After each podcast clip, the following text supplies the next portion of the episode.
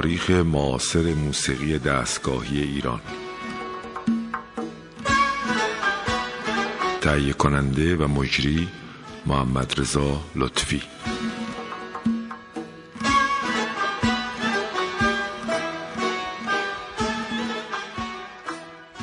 سلام بر دوستان ارجمند رادیوی فرهنگ. امیدوارم که از برنامه تاریخ موسیقی معاصر ایران یا سرگذشت موسیقی معاصر ایران لذت برده باشید. من در ابتدای این برنامه باید اشاره بکنم که اصولا فرهنگ شفاهی امروزه در جهان بسیار مطرح شده و در خیلی از موارد خیلی از داستانها و حوادثی که اتفاق افتاده در رابطه با مسائل فرهنگی و هنری مسائل سیاسی مسائل اجتماعی حتی مسائل نظامی و غیره به صورت شفاهی به وسیله افرادی که خودشون در اون جریانات بودن شکل بسیار خوبی پیدا کرده. برای مثال من موقعی که آمریکا بودم دانشگاه هاروارد بخشی رو تأسیس کرد به نام بخش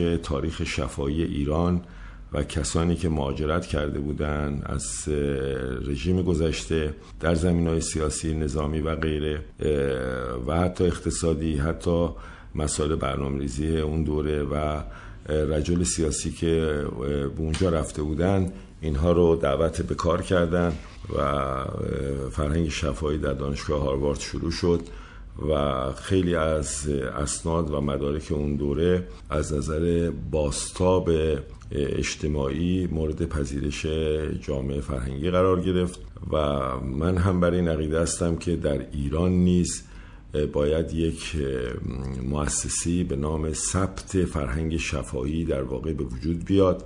تا افراد سابقه دار افرادی که تاثیرگذار بودند یا افرادی که در رابطه با مسائل اجتماعی سیاسی اقتصادی فرهنگی و هنرها حالا چه هنرهای سنتی چه هنرهای غیر سنتی اینها در واقع که در دوران کهولت هم اکثر اینا به سر می‌برن اینها باید در واقع ضبط بشه در اختیار محققین قرار بگیره و افراد متفاوتی میان و با نگاه و مسئولیتی که داشتن خاطرات خودشون میگن و از قیاس با استفاده از افراد گوناگون درستی ها و نقل قول ها اسناد و مدارکش پیگیری میشه و به دست میاد. بعضی از این اسناد و مدارک در واقع در پی این فرنگی شفایی وجود داره در مسابقه وجود داره در سخنرانی نوشته شده وجود داره. این گونه در واقع ما به یک مرحله شناخت بیشتر از حوادث تاریخی خودمون می‌رسیم. قرض از این برنامه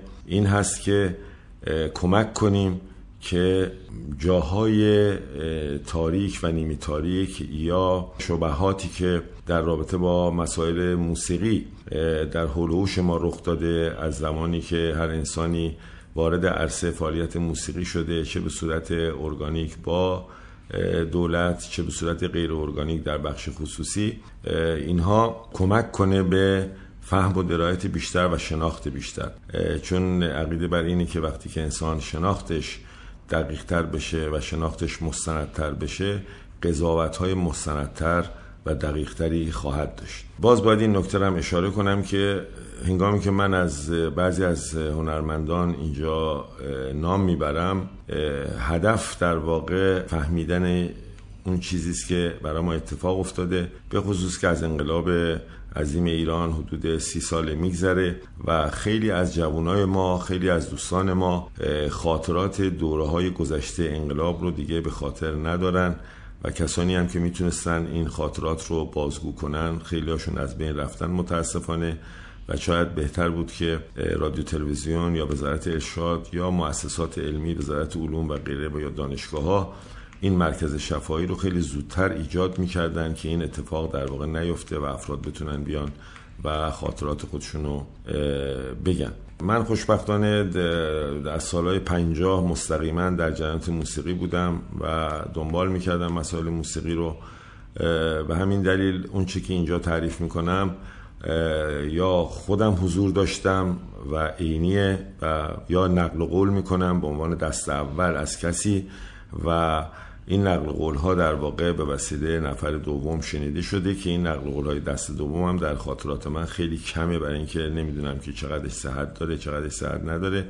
بیشتر نقل قول ها رو از استادام در واقع نقل می‌کنم یا از کسانی که مسئولیت داشتن و امیدوارم که احیانا نام کسانی که در این برنامه ها من می‌برم به شعنشون احیانا برخورنده نباشه و هدف در واقع روشنایی مطالب هست روشنایی تاریخی موسیقی ایران هست و همینجور که جناب شادروان خالقی دو جلد کتاب به نام سرگذشت موسیقی نوشتن و برنامه های ساز و سخن رو در واقع به صورت شفایی گفتن چقدر امروزه ما به وسیله همین دو جلد کتاب و ساز و سخن و حتی برنامه که جناب کسایی در اصفهان در واقع در مورد ردیفا گفتن این اینها خیلی به ما امروز به جوانای ما در رابطه با شناختشون کمک کرده.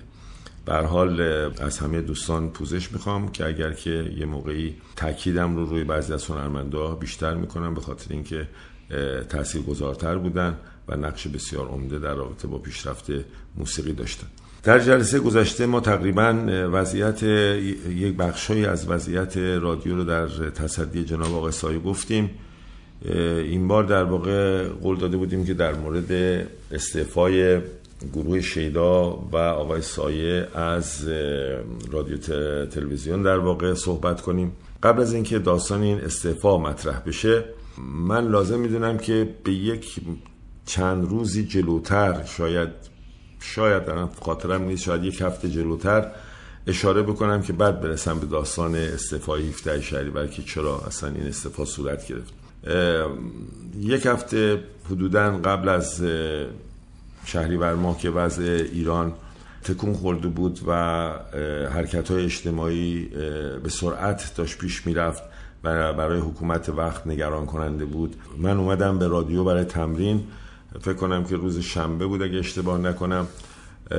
اومدم به رادیو و وقتی اومدم وارد رادیو شدم دیدم که در واقع پلیس گارد توی فضای محبته رادیو قرار داره و توفنگاشونو به صورت خیمه اصطلاح میگن خیمه زده بودن. هر چند تفنگی در واقع خیمه زده شد تو محبت حیات و یک جو بسیار میلیتاری خیلی بد به وجود آورده بود و من به عنوان یه هنرمند یا هر هنرمندی که وارد رادیو می‌شد طبیعیه که احساس خیلی خوبی نداشت. این منو خیلی عصبانی کرد و متاثرم کرد و از پلای تولید رادیو که ساختمانش محفظه جلو در ورودی میدان ارک بود رفتم بالا مستقیما با حالت خیلی متاثر و عصبانی اتاق آقای سایه و به آقای سایه اعتراض کردم که چگونه انتظار دارید که ما که کار هنری می‌کنیم بیایم وارد رادیویی بشیم که پلیس گارد هست و اسلحه هست و این اصلا حال موسیقی ما رو در واقع تخریب می‌کنه. این چرا باید این اتفاق بیفته؟ این اتفاق در واقع در این رابطه اتفاق افتاده بود که اون موقع صدر اعظم چین هواکوفنگ در واقع وارد تهران شده بود و یه دیداری مثل این که از باغ گلستان داشت و اینها در واقع اونجا نمی‌تونستن واستن اومده بودن اینجا در واقع خیمه زده بودن و تجمع کرده بودن.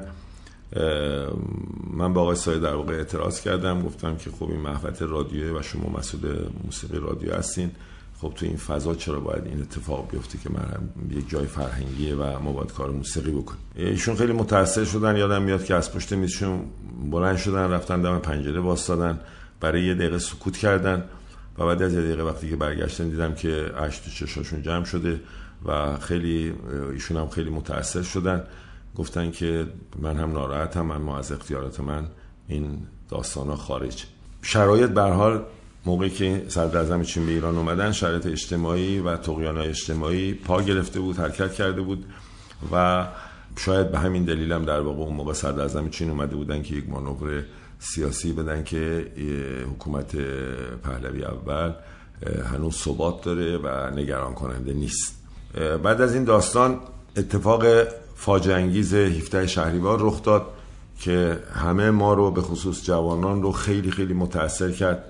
من حالا داستان خودم رو در داستان 17 شهریور تعریف نمی کنم چون به موسیقی ارتباط نداره. وقتی که اومدم به رادیو اون روز خب خیلی متاثر بودم خیلی عصبانی بودم خیلی ناراحت بودم و اومدم از پله بالا رفتم سر گروه دیدم که بچه های دیگه هم اعضای گروه هم در واقع متاثر هستن ولی هیچ کس جرأت صحبت کردن یا حرف زدن نداشت.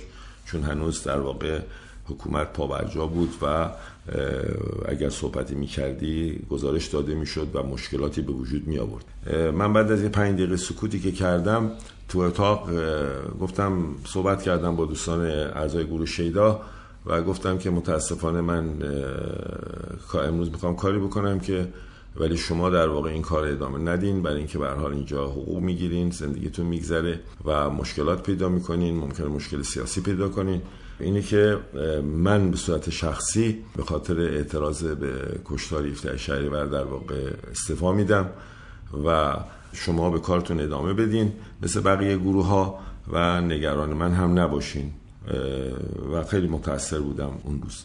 در همون موقع که داشتم این حرفا رو می‌زدم که صحبتام تداوم پیدا کرد و تموم شد آقای صدقی آسا که نوازنده اود گروه شیدا بود که نابینا بود که الان همکنون در آلمان به سر می‌بره مهاجره و در آلمان زندگی می‌کنه مدت هاست. ایشون خیلی مرد باهوش و و خردمندی بودن و ایشون پیشنهاد کردن که به من که اگه اجازه بدین من برم آقای سایه خبر کنم. آقای سایه بیاد و قبل از اینکه شما کاری بکنین اینجا با آقای سایه مشورت بکنیم. من گفتم به آقای مشورت آقای سایه احتیاج نیست ولی ایشون بلافاصله بلند شدن در باز کردن و رفتن و آقای سایه به فاصله شاید دو دقیقه که با اتاق ما هم تقریبا شاید سی متر فاصله داشت تشریف آوردن هراسان و نشستن و من داستان رو برشون تعریف کردم. آقای سایه گفتن که اگر که شما در این لحظه تاریخی به صورت شخصی استعفا بدین ممکنه برای شما در واقع ساواک مشکلات ایجاد کنه و ما یک کنسرت اتحادیه جمعی شوروی هم در واقع پیش رو داریم که باید چند روز دیگه بریم یکی دو روز دیگه و به حال خیلی مشکلات برای شما خیلی زیاد به وجود خواهد اومد. من پیشنهادم اینه که برای اینکه این زهر این قضیه گرفته بشه همه ما با هم دیگه در واقع استفا کنیم که این با هم استفا کردن شاید کمک بکنه که مشکلات این برخورد در واقع مشکلات کمتری ایجاد کنه. به هر حال من قبول کردم و قرار شد که آقای سایه همراه با آقای شجریان خدمت یکی از دوستان مشترک آقای شجریان و آقای سایه برن و در اونجا در واقع این استفا رو تنظیم کنن و بعد من بخونم و بچه ها بخونن و این امضا کنن و این نامه در واقع از طرف آقای سایه برای آقای قطبی فرستاده بشه. این استفانامه با دستخط خوش جناب آقای شجریان در واقع اون شب نوشته شد که من حضور نداشتم.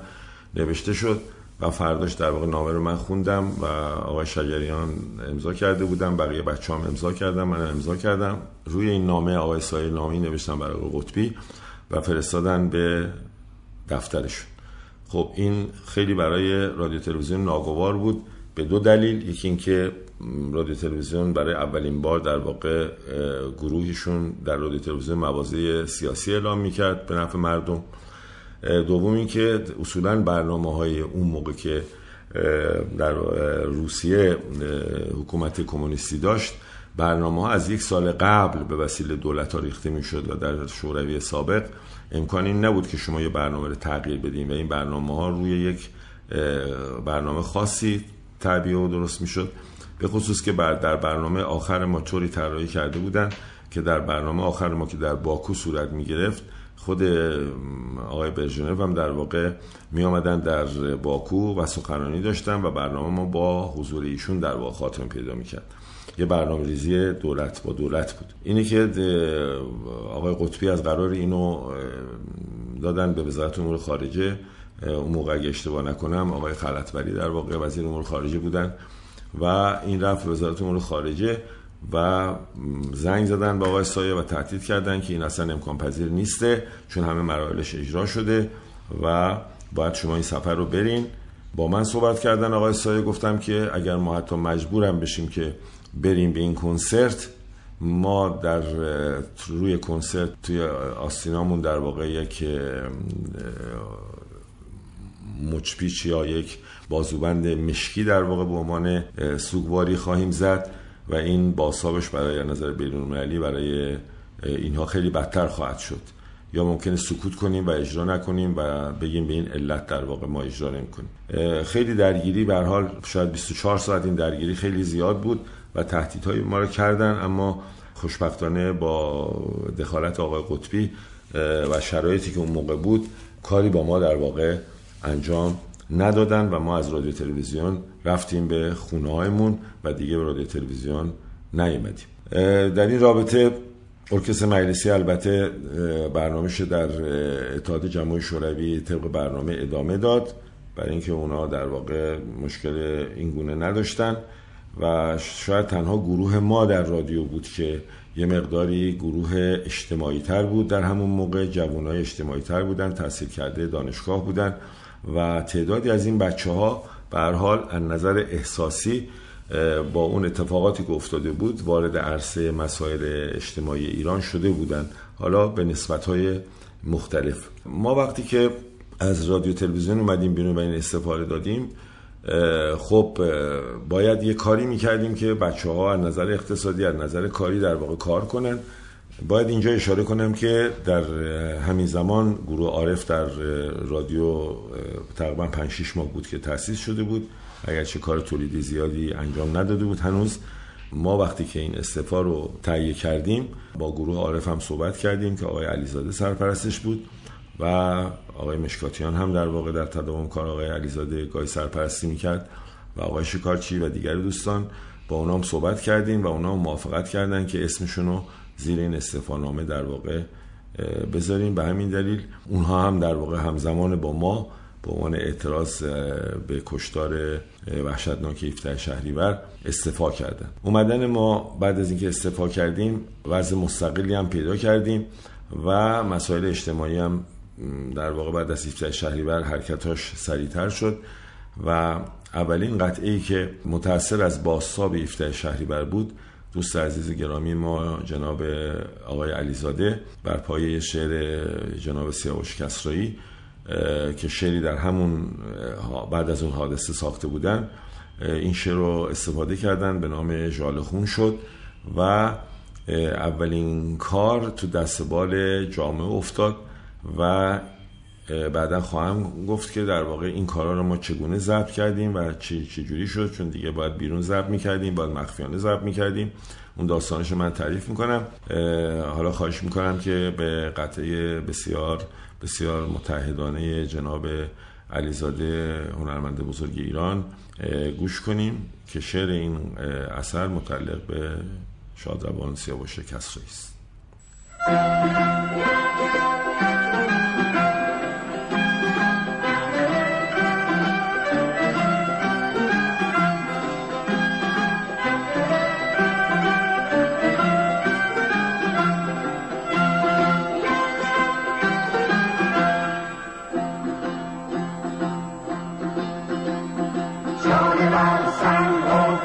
雄山照亮红山红旗山红旗山红军龙船照亮红帆红军龙船下大雨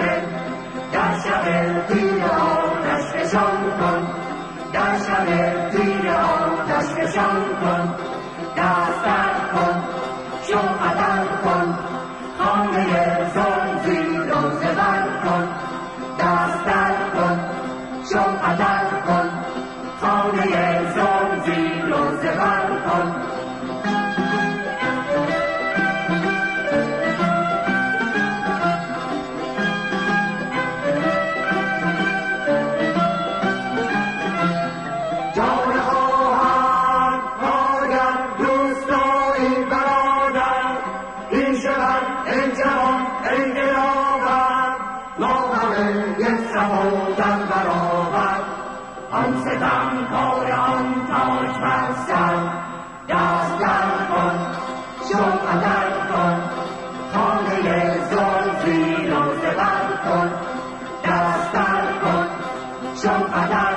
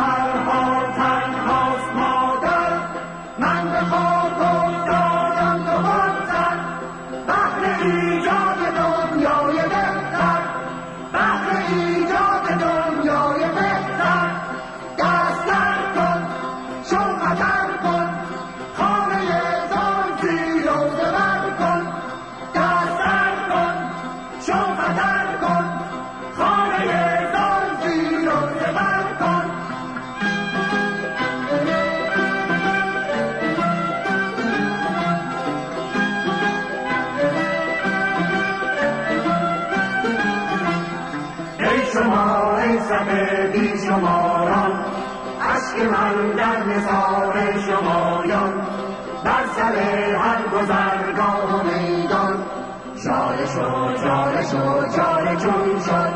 جاله خون جاله دریای خون شد. خون جنون خون جنون سلطنت باش کن سلطنت باش کن جاله بر سنگ افتاد چون شد. جاله خون شد. خون چه شد؟ خون چه شد؟ خون جنون شد. جان خون کن خون جنون کن. سلطنت زین جنون باش کن. اما داستان ضبط اینها به چه صورتی اتفاق افتاد این داستان هم در واقع خیلی مهمه. ما خب علنی نمی‌تونستیم اینا رو ضبط کنیم نمی‌تونستیم اینا رو تمرین کنیم. به همین دلیل ما در سه دوره این قطعات ضبط کردیم هم قطعات آقای علیزاده رو هم قطعات خود من رو. و من در واقع خونی داشتم که یک گلخونی داشت حیاتش و زیرزمینی داشت. من اونجا در واقع تمرین موسیقی می کردم اونجا رو محل تمرین قرار دادیم و این قطعات شروع کردیم تمرین کردن. اما به خاطر اینکه مشخص نشه که گروه ما اجرا کرده یک بار در واقع کلیه این آثار رو بدون موسیقی به صورت دست جمعی کور در واقع اجرا کردیم و سعی کردیم که اینا رو پخش کنیم و مردم گوش کنن. که تو راه پیمایا بتونن استفاده بکنن و بعد از اون دوره دوره بعد که یک ذره دیگه هیجانات اجتماعی و حرکت اجتماعی گسترش پیدا کرد مجددا اینو به وسیله یک ماندولین که آقای صدقی آسا زدن که شناخته نشن. و با اون در واقع با کور ضبط کردیم که سازی داشته باشن باز اون رو در واقع کپی کردیم و به دوستان و جوانان دادیم و هرچی که در واقع این جنبش به سمت آزادی دموکراتیک از طرف مردم بیشتر می‌رفت و سیستم در واقع یه مقداری شکسته شده بود و مرسا مختوش شده بود من تصمیم گرفتم که اینها رو در استودیو بل ضبط کنم و که ضبط اینها در استودیو بل هم باز دچار مشکلات بود. اما به حال ما وارد یه ریسک بزرگی شده بودیم و با آرمانی که ملت ایران داشتن و مردمی که تو خیابون اومده بودن نیروهای اجتماعی نیروهای مترقی. مسائل در واقع طوری داشت پیش می‌رفت که ما می‌تونستیم حرکت رو یه ذره آزادتر انجام بدیم. که من در جلسه آینده راجع به ضبط اینا در استودیو بل و اینکه من بعد از اینکه ضبط شد این کارا را در چه تاریخی به پخش تلویزیون بردم و در اونجا ارائه کردم. و در روز اگه اشتباه نکنم 23 بهمن نه 23 بهمن با حضور خودم در واقع که زنده اینا رو به آنتن رادیو تلویزیون می‌رفت این قطعات رو به ملت ایران تقدیم کردم که شاید و قطعا اولین قطعات موسیقی ایرانی بود با تمر ایرانی و با برداشت جدید که مردم رو به ملیت خودشون و به دستاورد اجتماعی خودشون نزدیکتر می‌کرد و بار عاطفی و بار اجتماعی ایران ایرانیان رو تقویت می‌کرد و شور و حرارت مردم رو به حال بیشتر می‌کرد که وظیفه هر هنرمندی که همیشه با مردم باشه. همه شما رو به خداوند متعال می سپارم شب و روز شما خوش باد. در برنامه آینده ادامه داستان رو پی خواهم گرفت.